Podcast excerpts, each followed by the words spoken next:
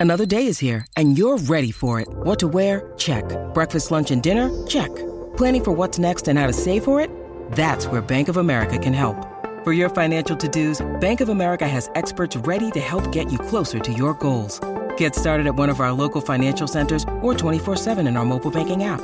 Find a location near you at bankofamerica.com slash talk to us. What would you like the power to do? Mobile banking requires downloading the app and is only available for select devices. Message and data rates may apply. Bank of America NA, member FDIC. Ciao Dario. Iniziare a scrivere una mail sembra sempre così difficile, eppure una volta cominciata a scrivere basta lasciarsi trascinare dal flusso delle parole. Mi trovo qui a scriverti di nuovo in una giornata come tante, in uno di quei momenti in cui si resta soli con i propri pensieri e metterli nero su bianco sembra renderli più concreti, più definiti, più autentici politici, oltre che ad alleggerire quel terribile peso che si avverte dentro la testa costantemente. Sicuramente capita anche a te, vero? Sono Antonella, vorrei cominciare col dirti che seguo il tuo podcast da molto tempo ormai ed è incredibile quante cose lascino da pensare, quante emozioni facciano provare oppure quante volte gli episodi siano arrivati al momento giusto, dando una voce ai pensieri, ma questo forse lo sai già. Questo podcast mi ha dato l'opportunità di riflettere cercare di capire e pormi altre domande, che è la parte migliore poi. Per una volta mi sono sentita parte di qualcosa, parole in cui finalmente potevo rispecchiarmi. Ti confesso di essere molto intimorita per quanto riguarda la stesura di questa mail, spero di esserne all'altezza, ammetto che non è la prima volta che ci provo, oltre al fatto che ci sarebbero così tante cose da chiederti che l'indecisione prende sempre il sopravvento e dare un ordine ai pensieri diventa difficile. Quello di cui mi piacerebbe parlarti è un argomento che mi sta molto a cuore e che spero possa risuonare, fare eco anche nelle altre persone. L'argomento è le emozioni. Molte persone, me compresa purtroppo, fanno fatica ad esprimere e comprendere le proprie emozioni, rischiando di rimanere intrappolate nelle barriere che vengono costruite. Ci si sente confusi, smarriti, incapaci di chiedere aiuto e con la costante domanda in testa ma che cos'è che sto provando? E non trovare una risposta porta al caos, il buio, quel terribile buio che mi ha fatto compagnia per un bel po' di tempo. Tenere tutto dentro però porta purtroppo alla conseguenza di non riuscire più a contenerle e quindi esplodere. Tutte le emozioni strabordano, diventando incontenibili. Ormai di recente si parla tanto di gestione, gestire l'ansia, gestire la propria vita, gestire il lavoro, la famiglia, lo studio, il tempo e purtroppo nemmeno le emozioni si sono salvate da questa idea. Perché lo trovo così sbagliato? Sicuramente se non ci fosse stata questa mania di gestione, non mi sentirei così in questo momento. Quante volte è capitato di doversi contenere dal piangere perché non sarebbe stato opportuno farlo in quel momento? Il pianto è una grande manifestazione di emozioni da non sottovalutare e eppure screditata da molti. Un altro grande problema, infatti, è la demonizzazione delle emozioni negative, tra virgolette, quando in realtà sono proprio quelle da cui possiamo imparare di più. Una volta ho sentito una frase che mi ha colpito molto, diceva come le emozioni devi emergere dal mare. A volte credo di avere paura di ciò che sento ed è per questo che non riesco ad esprimerlo. E se fosse questa la chiave, come riuscire ad emergere? Le emozioni infatti sono talmente talmente tante e varie che sembra quasi di perdercisi dentro, come se il mare della frase di prima fosse costituito proprio dalle emozioni, un mare profondo e costantemente agitato. Non a caso, infatti, la parola emozione significa movimento, ciò che smuove il mondo interiore, quell'infinito mondo interiore che, appunto, si esprime attraverso le emozioni. Ed io sento costantemente la sensazione di affogare in questo mare. Pensa poi, il mondo delle emozioni è così ampio che ne esistono alcune come la basoressia, la saudade e molte altre ed impararle a conoscerle aiuta anche a comprenderle e interiorizzarle. Da ormai molti anni suono il violino, eppure una cosa che non ho mai raccontato a nessuno è il motivo per cui lo faccio o perché ho scelto proprio quello strumento musicale. Semplicemente trovo che il violino abbia la capacità di esprimere tutte le emozioni, dalla felicità all'euforia, tristezza, rabbia, nostalgia, amore. Sono sempre stata legata e interessata a questo strumento da ancora prima di cominciare a suonarlo, forse perché grazie a lui riesco ad esprimere ciò che sento, almeno in parte. C'è bisogno di tanta premura, impegno e costanza nel suonarlo, un po' come con le emozioni. Inoltre, a mio parere, è come se il violino sentisse le emozioni, capisce quando hai paura, sei agitato e quindi automaticamente ti porta a suonare incredibilmente male. Simpatico, no? Si diverte così. Infine, per te, invece, che cosa sono le emozioni? Che rapporto hai con le tue emozioni? Ammiro come ogni volta riesci a trovare le parole giuste per descrivere ciò che senti in una maniera talmente accurata e impeccabile da non lasciare alcun dubbio. Non a caso le parole esistono per potersi esprimere e riempirle di significato le rende ancora più preziose. Questa mail è stata particolarmente difficile da scrivere, forse perché parla di una parte molto fragile e ti ringrazio per aver dato l'opportunità e lo spazio in cui parlarne. So che è un argomento decisamente complicato e complesso da affrontare, ma ci tenevo molto ad esporlo e ti ringrazio nuovamente anche solo per aver letto questa mia mail piena di dubbi e di domande. Ciao, buona giornata e buone emozioni. Stai ascoltando? Stai ascoltando? Secondario Podcast. Secondario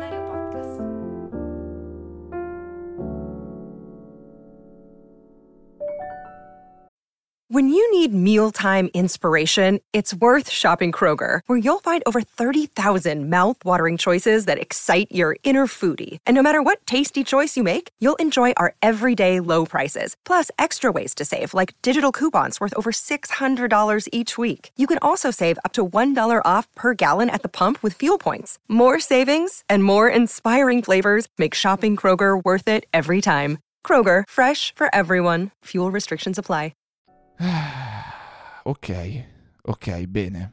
Bene Antonella, l'hai fatta veramente grossa. Sarà veramente molto dura non uscirsene con un episodio di 2 ore e 45 dopo una riflessione del genere. Già mi dilungo normalmente, già mi viene da aprire parentesi su parentesi ogni volta che cerco di affrontare un argomento. Già sono prolisso di mio nella vita. Se mi racconti tutto quello che mi hai raccontato e poi mi metti davanti alla domanda che rapporto hai con le tue emozioni? È finita, è completamente finita. Ne sei consapevole? Consapevole, vero, di questo, che per parlare di emozioni avrei bisogno di un podcast apposta intero più che di un singolo episodio all'interno di secondario. Episodio apposta che, per la cronaca, ho recentemente pensato di realizzare davvero. Partiamo da questo. È una delle tante idee di podcast tematici che un giorno mi piacerebbe concretizzare e che mi sono segnato nelle note del telefono dentro la cartella format, tanto per essere un po' schematici. Praticamente sarebbe un podcast dove ogni episodio racconta un'emozione specifica, rabbia, paura, gioia, tristezza, tristezza, sorpresa e via dicendo. E poi quando finiscono le emozioni te ne inventi di nuove. Tanto ce ne sono un sacco di emozioni per cui varrebbe la pena inventarsi un nome, un modo per chiamarle. Ce ne sono anche tante che non hanno una parola in italiano ma in altre lingue sì. Esiste già un podcast del genere? Molto probabilmente esiste già. Ammetto che non sono andato a controllare, però mi piacerebbe farlo comunque. Comunque sì, Antonella, sei consapevole come di aver creato un mostro, io lo so che lo sei. Anche perché hai concluso la tua mail dicendo dicendo di sapere che è un argomento decisamente delicato e complesso da affrontare. Cioè, prima hai scagliato la pietra e poi hai tirato indietro la mano. Sto scherzando, ovviamente. Ti ringrazio per quello che mi hai scritto e per lo spunto. Allora, andiamo con calma. Innanzitutto, trovo molto interessante il discorso sulla nostra mania di gestione. È proprio vero che oggi vogliamo gestire tutto quanto: la vita, il lavoro, la famiglia, lo studio, il tempo, tutto, tutto. Vogliamo gestire tutto. Ed è altrettanto vero che le emozioni non si sono certo salvate da questo delirio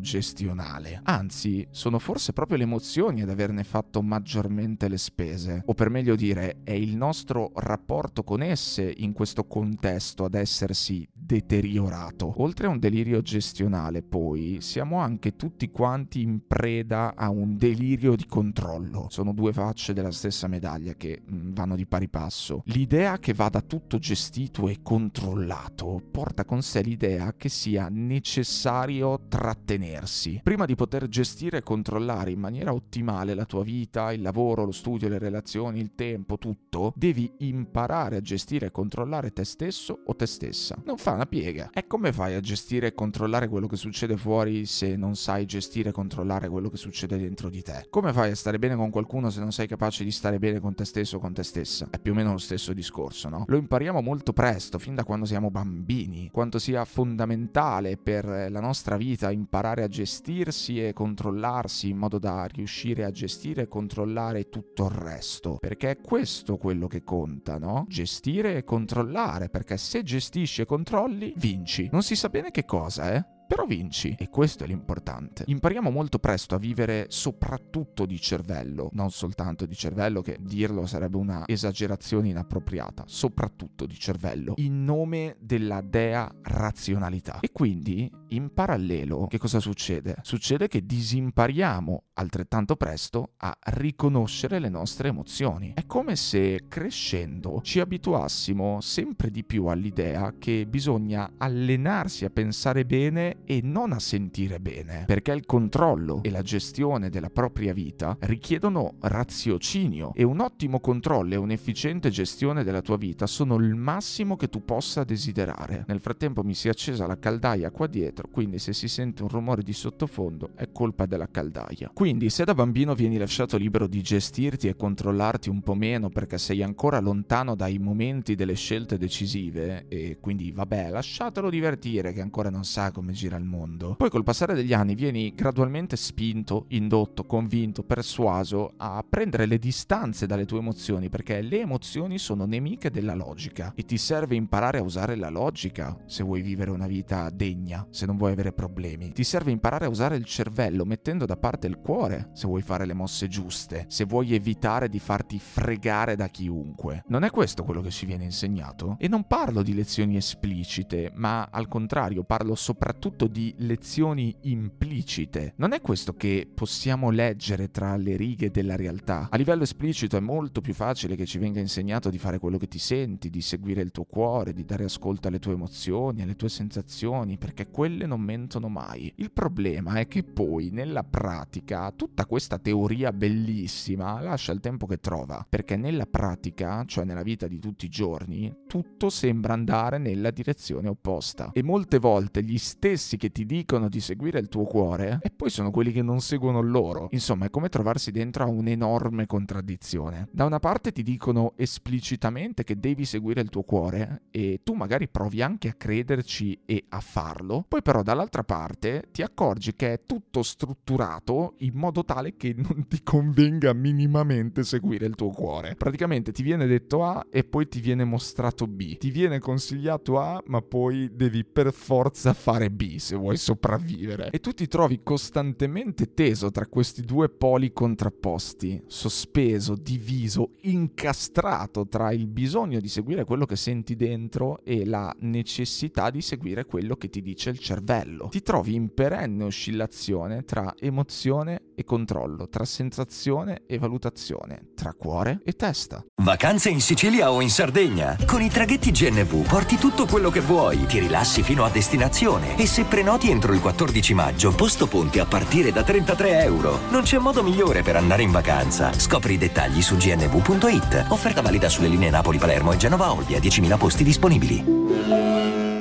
Ci viene consigliato di ascoltare il cuore, ma contemporaneamente ci viene detto di usare la testa. E a volte poi non c'è neanche questa contraddizione, che per quanto faticosa da vivere possa essere, da affrontare, da gestire, appunto, almeno questa contraddizione ha il pregio di tenere vive entrambe le possibilità, perché forse è proprio questo quello che bisogna fare, rimanere a metà strada tra le due cose, tra la testa e il cervello. Come si faccia poi a farlo è tutto da vedere. Ma certe volte il fatto è che lezione esplicita e lezione direzione implicita coincidono nell'usare la testa e basta. Cioè ti viene insegnato di usare la testa e ti viene fatto vedere che devi solo usare la testa, che devi vivere razionalmente. Chi è cresciuto in ambienti familiari, scolastici e sociali particolarmente rigidi ed esigenti sa di che cosa sto parlando. Di solito chi sperimenta delle gravi difficoltà nel rapporto con le proprie emozioni, nel suo passato può scorgere continui rimproveri oppure situazioni di forte tensione, traumi, carenze affettive, figure molto autoritarie, severe, esigenti, eccetera, che sono tutti ottimi punti di partenza per poi trovarsi un domani nella condizione di non riuscire a comprendere ed esprimere quello che si sente. A volte ti viene insegnato fin da subito di usare sempre e soltanto il cervello, la testa, la ragione e una serie di esperienze personali possono portarti a sviluppare un vero e proprio distacco dalle tue emozioni. Ma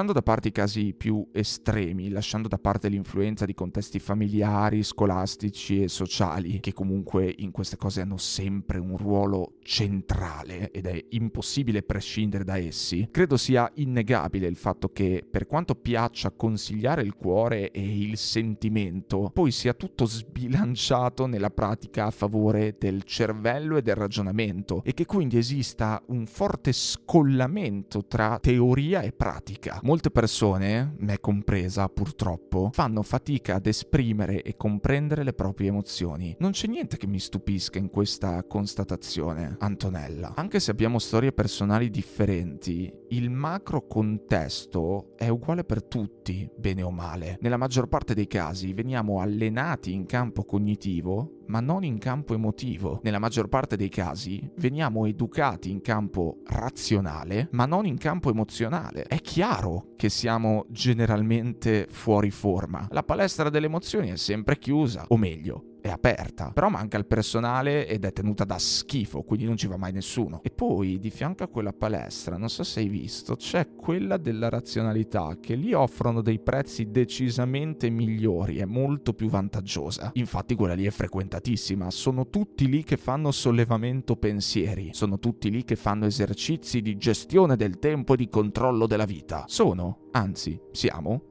tutti lì a fare il corso di sorrisi finti e contenimento pianti. Fondamentale. Non c'è da stupirsi se abbiamo problemi a vivere, comprendere ed esprimere le emozioni. Il problema è molto semplice. Non siamo per niente allenati a farlo. In compenso, però, siamo allenatissimi nel campo opposto. In un certo senso è come se fossimo tutti in confidenza con la corsa, ma non con la camminata. Correre è progettare, pianificare, programmare, ponderare, calcolare, misurare, valutare valutare, gestire. Camminare, invece, è in una sola parola sentire, ma non sentire nel senso di udire, sentire nel senso di percepire quello che si prova dentro, riconoscerlo, accettarlo, manifestarlo, affidarcisi valorizzarlo. E come si fa ad avere un buon rapporto con qualcosa a cui non sei mai stato educato? Come fai a riconoscere ed esprimere qualcosa che al contrario hai imparato a mettere da parte? Non puoi avere un buon rapporto con il tennis se nessuno ti ha mai insegnato a giocare a tennis. Allo stesso modo, non puoi avere un buon rapporto con le emozioni se non ti hanno insegnato a viverle, se non le conosci, se non hai mai avuto modo di comprendere capirne e osservarne il valore. La nostra è una società tutta incentrata sulle prestazioni, è una società concentrata sull'ottimizzazione delle capacità cognitive, è una società che non investe sulle emozioni e che snobba l'intelligenza emotiva. C'è un vuoto educativo e culturale immenso in materia di emozioni. Manca l'interesse, manca la valorizzazione, manca una concreta attenzione che vada oltre le frasi fatte da post su Instagram per quello quello che ci succede dentro al corpo, dal cervello in giù, perché le emozioni si sentono nel corpo, hanno dei sintomi reali, si manifestano, si fanno sentire. Oltre ad essere completamente sbilanciati verso il lato razionale, che poi è quello più comodamente valutabile e quantificabile, guarda caso, forse esiste anche una sorta di convinzione sbagliata per cui il rapporto con le proprie emozioni sia una faccenda solo ed esclusivamente personale e quindi qualcosa che non può essere né imparato né insegnato né generalizzato idealizzato. E in parte questo potrà anche essere vero, è sicuramente vero in parte, ma comunque non giustifica il totale disinteresse verso la questione e soprattutto non fa del criterio logico il criterio guida per eccellenza. Per non parlare poi dello stigma che segna certe tipologie di emozioni e certe loro manifestazioni. Eh sì, perché non basta la pressoché totale assenza di educazione emotiva, c'è anche il tabù, che poi è chiaramente una faccenda collegata. C'è anche la demonizzazione delle emozioni negative, con il negative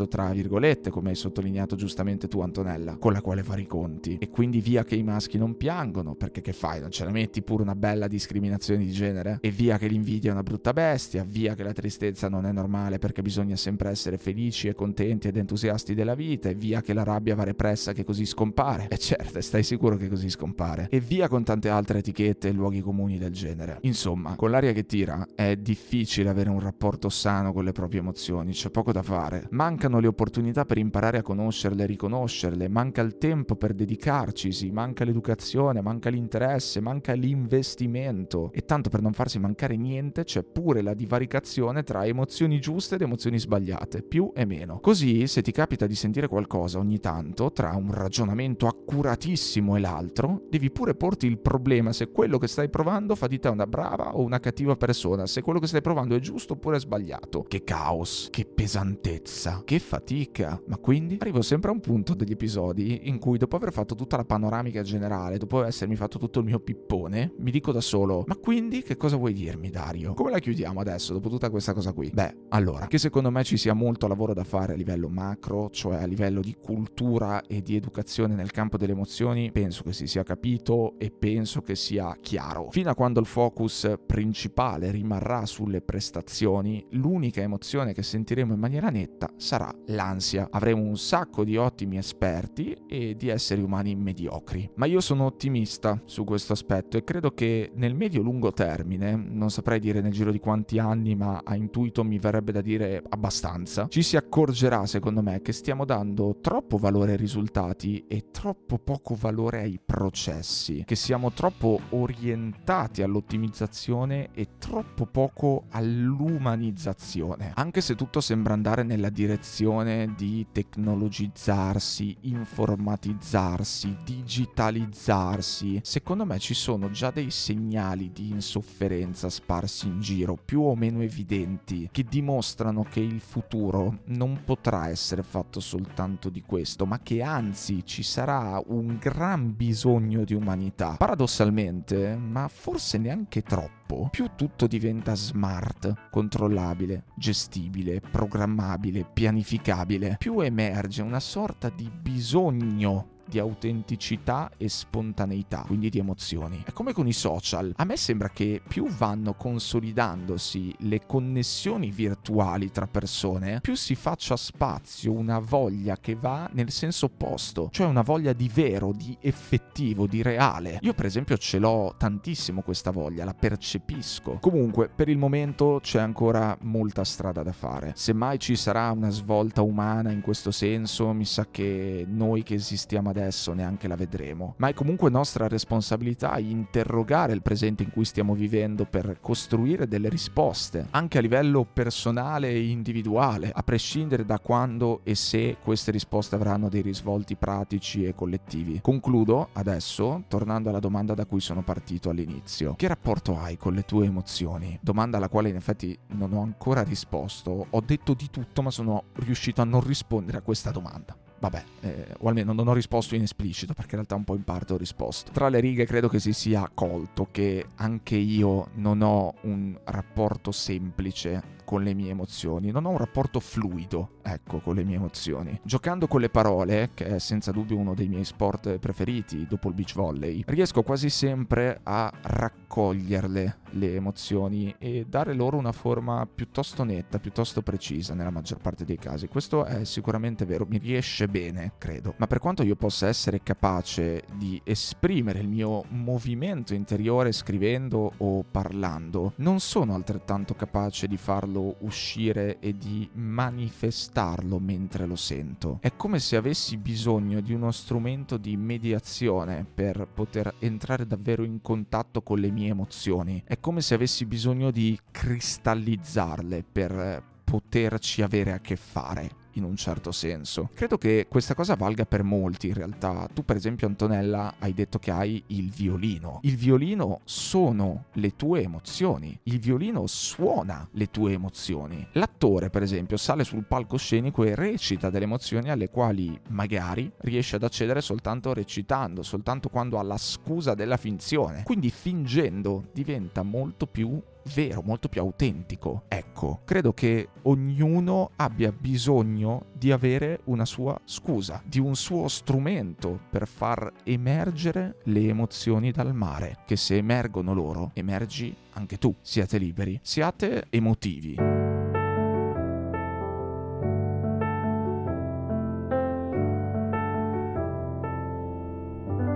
Hai ascoltato? Hai ascoltato? Secondario Podcast.